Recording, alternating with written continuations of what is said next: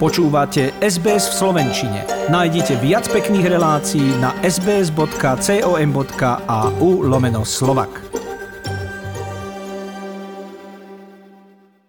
Slovo mier sa môže zdať trošku sprofanované hlavne vám, ktorí si pamätáte, ako nám o ňom hovorili tí, ktorí nás pripravili o slobodu. Je to však určite niečo, čo nemáme zadarmo a čo je ťažko vybojované a svoje o tom vie aj môj dnešný host, zahraničný spravodajca a redaktor slovenského rozhlasu Martin Rajec. Pozdravujem vás.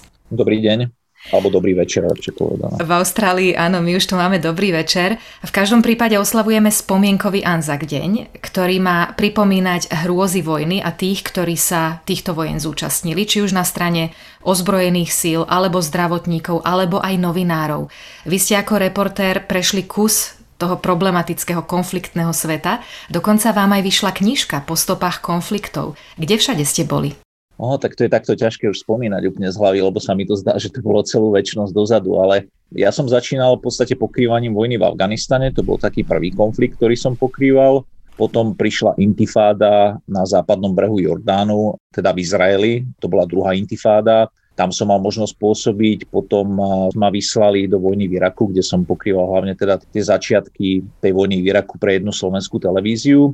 On som mal možnosť eh, pokrývať tú teroristickú drámu v divadle v Dúbrovke v, v Moskve, kde Čečenci úspešne zajali viac ako 200 ľudí a väčšina tých ľudí neprežila tú rukojemnickú drámu. No a potom, keď som sa presťahoval do Spojených štátov amerických, tak ma oslovili takí bývalí kamaráti tiež, čo kedysi robili v českej televízii a spolu sme točili dokumenty pre slovenské a české televízie po celom svete, takže mal som možnosť navštíviť Libériu, Sierra Leonu, Demokratickú republiku Kongo, točili sme v Bosne Hercegovine, točili sme v Gruzínsku, všade jednoducho, kde boli nejaké tie konflikty, čo sa týka Európy a tie zmrazené konflikty, tak sme mali možnosť vycestovať a natočili sme o tom nejaký dokument a spolu sme potom išli znova do Afganistanu aj do Iraku, kde obe tie krajiny som navštívil teda niekoľkokrát. Ako sa na také niečo dá odhodlať? Hlavne ten prvýkrát. Už potom tie ďalšie razy viete, do čoho idete. Aj keď typujem, že každá situácia je úplne iná, každý konflikt je iný, pretože vždy je vyprovokovaný nejakou inou skupinou teroristickou. Ale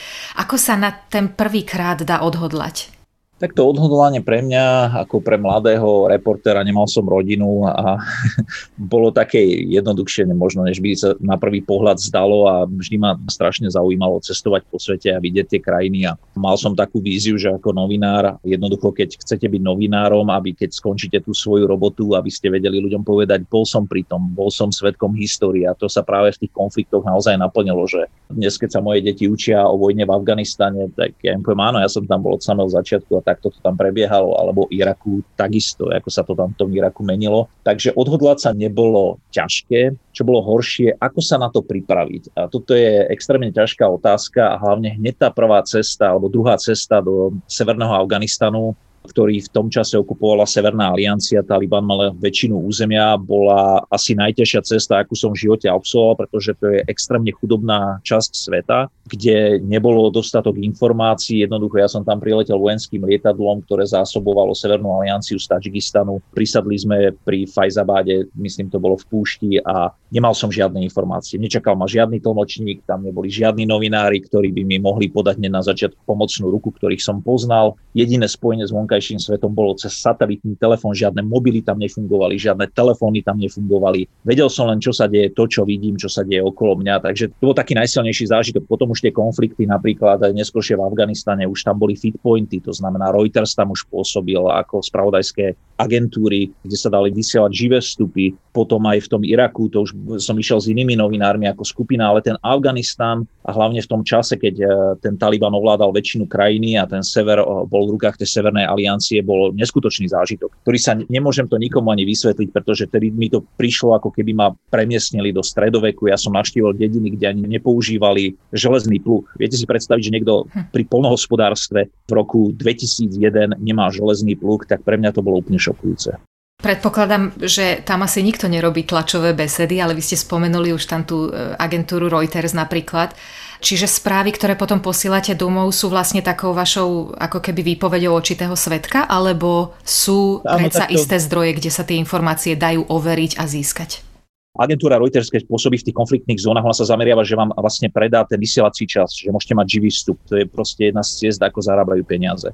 A takisto teda zhromažďujú o tých svojich, majú tam viacej tých novinárov, zhromažďujú správy z celkového toho diania v tom konflikte. A áno, v podstate, keď ste v tom konflikte, tak väčšinou, alebo teda v určitých častiach toho konfliktu, pokiaľ sa nepozriete na to zhrnutie tých informácií, vy viete len, čo sa deje okolo vás a tie vaše zážitky vám môžu potvrdiť alebo vyvrátiť tie oficiálne tvrdenia.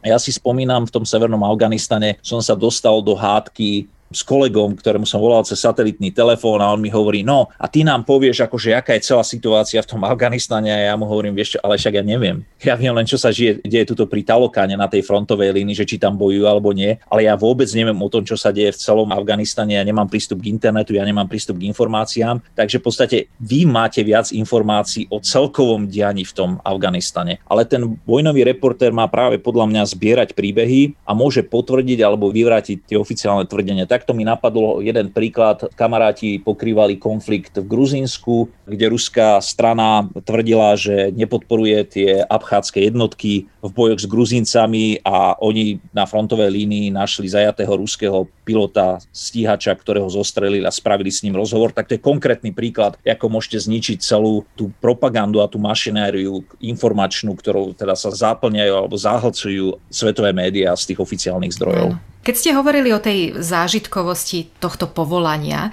keď ste spomínali svoje deti, ktorým teraz môžete povedať, áno, ja som bol v tom Afganistane, napadla ma jedna štatistika, ktorú som nedávno videla, mám pocit, že ju publikovali reportéri bez hraníc, podľa ktorých bolo len v dvoch rokoch, v rokoch 2009 až 2011 v Iraku zabitých viac novinárov ako za celé dve desaťročia vietnamskej vojny.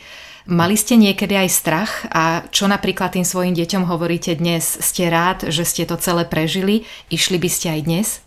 Nešiel by som dnes, preto som aj prestal s tou robotou, pretože tá robota je veľmi nielen náročná na rodinu, ale takisto nebezpečná. My si musíme uvedomiť, to si treba povedať eh, na rovinu, že ja som robil pre slovenské médiá, ktoré nemali žiadne poistenie a ja keby som bol zastrelený v tom Afganistane, tak moja rodina nedostane žiadne odškodné a priznám sa, že možno pochybujem, či by ma prepravili, či by moje telesné pozostatky boli prepravené v tom čase z Afganistanu späť na Slovensku. Takže to bola taká troška divočina v porovnaní s tými inými zahraničnými reportérmi, ktorí majú veľké silné poistenia, kde im tie televízie a médiá platia niekoľkonásobný plat počas pobytu v tej vojnovej zóne, sú zabezpečení úplne ináč, než som bol ja. To je odpoveď na prvú otázku. Na druhú, tá neúcta v tých konfliktoch novinárom už jednoducho vás nechráni označenie, že ste novinár. Skôr naopak, možno ste aj terč v niektorých prípadoch, to sa ukázalo aj v Sýrii a ukázalo sa to aj v Afganistane.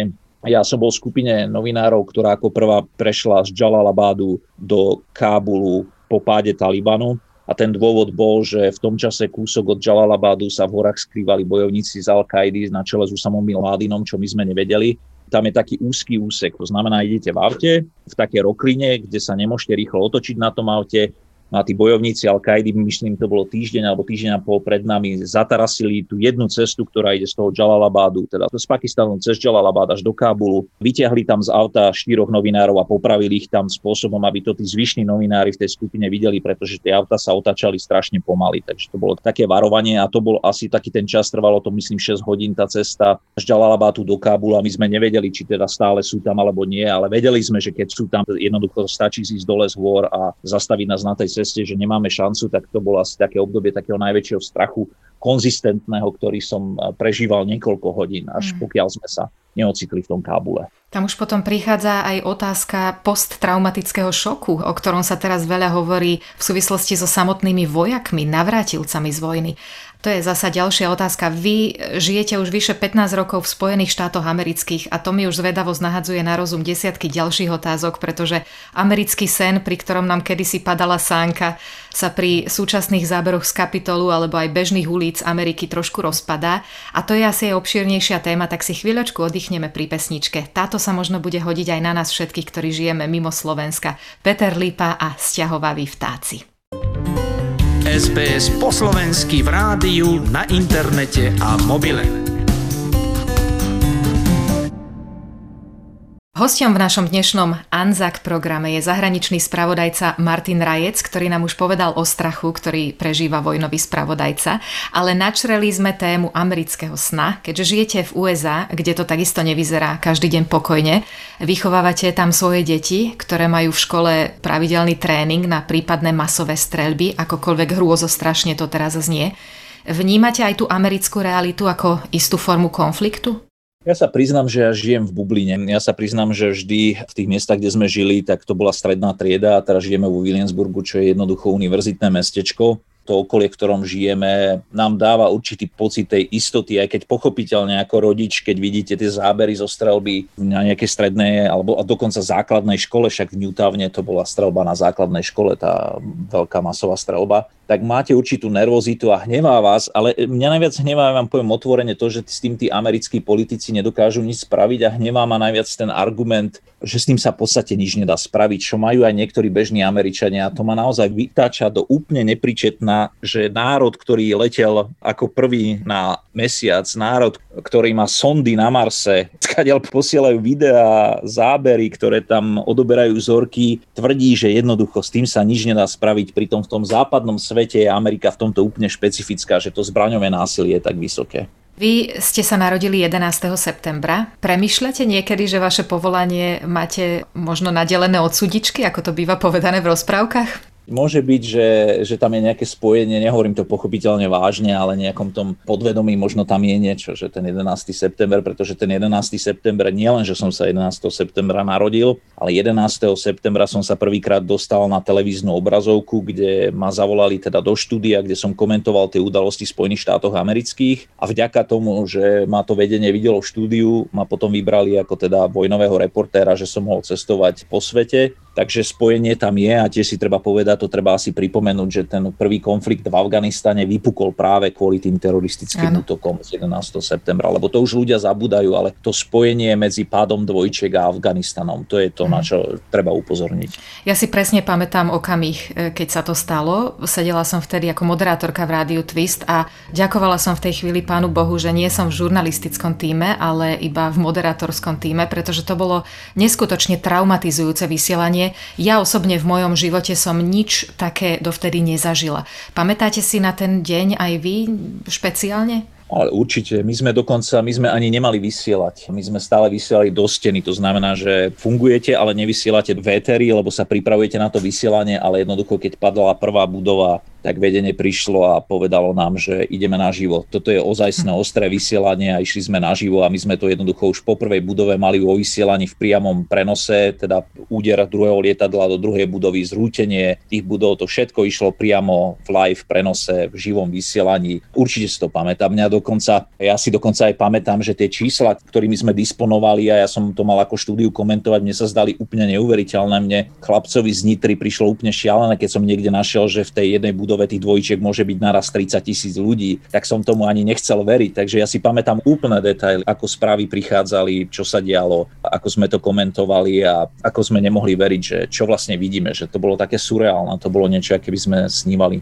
Administratíva Joea Bidena teraz oznámila stiahnutie vojsk z Afganistanu, boli tam 20 rokov. Za ten čas sa snažili vytlačiť Taliban, našli aj zabili Usamu bin Ládina a potom sa snažili trošku ten národ oživiť a pozdvihnúť. Myslíte si, že to všetko stálo za to? To je ťažká otázka. Ja by som to rozdelil na dve časti. Jedna časť je teroristické útoky. Na americkej pôde zahynulo 3000 ľudí. To bol najväčší útok na americkej pôde v histórii. Jednoducho tá veľmoc musela reagovať. A tá veľmoc požiadala Taliban, aby vydal Usamu bin Ládina, aby ich mohli potrestať. Taliban to odmietol. Iná cesta neexistovala v tom čase. Jednoducho oni museli vojensky zakročiť a ukázať, že takéto veci sú neakceptovateľné. Druhá časť otázky je, či stálo to budovanie národa, to nation building za to. Myslím si, že ten Afganistan dnes je na tom podstatne lepšie, než bol v tom období, keď zvrhli Taliban. Ale vzhľadom na to, že do toho investovali Američania 2 bilióny dolarov, tie výsledky sú extrémne chabé a tá budúcnosť je neistá. Ten Afganistan vôbec nie je zjednotený. Žiadny afgánsky moderný národ, ktorý by sa cítil, že sú príslušníci jedného národa, neexistuje a je otázne, čo sa stane po odsune tých amerických teda síl NATO. No a väčšina expertov aj Jednoducho príslušníci amerických tajných služieb sú presvedčení, že po odsune zahraničných síl ten Taliban sa pokusí zvrhnúť tú vládu v Kábule silou a Taliban má na to veľké dispozície, pretože zastupuje paštúnov, ktorí sú väčšinovým obyvateľstvom Pakistanu, to je až 48%, takže je to najväčšia etnická skupina a je teda veľmi pravdepodobné, že úspeje. Ešte raz oddelil by som Taliban ako miestne fundamentalistické hnutie a Al-Kaidu, ktorej Taliban poskytol útočisko. To nie je to isté. Uh-huh. Martin, vy ste už pár mesiacov aj s rodinou teraz na Slovensku. Ako k tomu došlo? Prečo ste vymenili domovy? My sme sa rozhodli odísť na Slovensko, pretože na Slovensku to v tom čase vyzeralo vynikajúco. Tam boli v oktobri, tuším, alebo mesiac predtým bolo 6 prípadov denne, kde zatiaľ tá prvá vlna v Amerike bola extrémne vysoká veľmi silná. Ja som vždy túžil zobrať tie svoje deti aspoň na rok alebo na dva na Slovensku, aby videli, ako som vyrastal a aby sa zdokonalili v tej Slovenčine a mohli sme tu cestovať a ukázali im tú krajinu, zoznámili s ľuďmi, s tradíciami a podobne. No bohužiaľ to nevyšlo podľa plánu, pretože v čase, keď sme dosadli do Viedne a potom sa presunuli na Slovensko, tie čísla začali stúpať a stúpali úplne šialeným spôsobom, až keď teda tá tretia vlna na Slovensku bola veľmi, veľmi silná, veľmi vysoká. Takže tie očakávania sa nenaplnili a v podstate dobre viete, že public school alebo verejné alebo štátne školy stále, stále začínajú len pomaly otvárať. Našťastie moje deti chodia do súkromnej školy, takže to vyučovanie tam je, ale tie sociálne kontakty, cestovanie, tak to bol iba sen. To v podstate sa nikdy nestalo stalo. O pár dní 3. mája budeme mať Svetový deň slobody tlače a tá je základom demokracie. Vy ste nám v dnešnom rozhovore povedali, že to sprostredkovanie dôveryhodných a nezávislých informácií má svoju cenu. Ja vám veľmi pekne ďakujem a želám vám ešte pri práci veľa úspechov a keď sa zasa vrátite do tých konfliktných zón, ak sa tam vôbec niekedy vrátite, dávajte si pozor. Ja ďakujem za rozhovor tiež. Páči sa mi? Zdieľajte, komentujte, sledujte SBS v Slovenčine na Facebooku.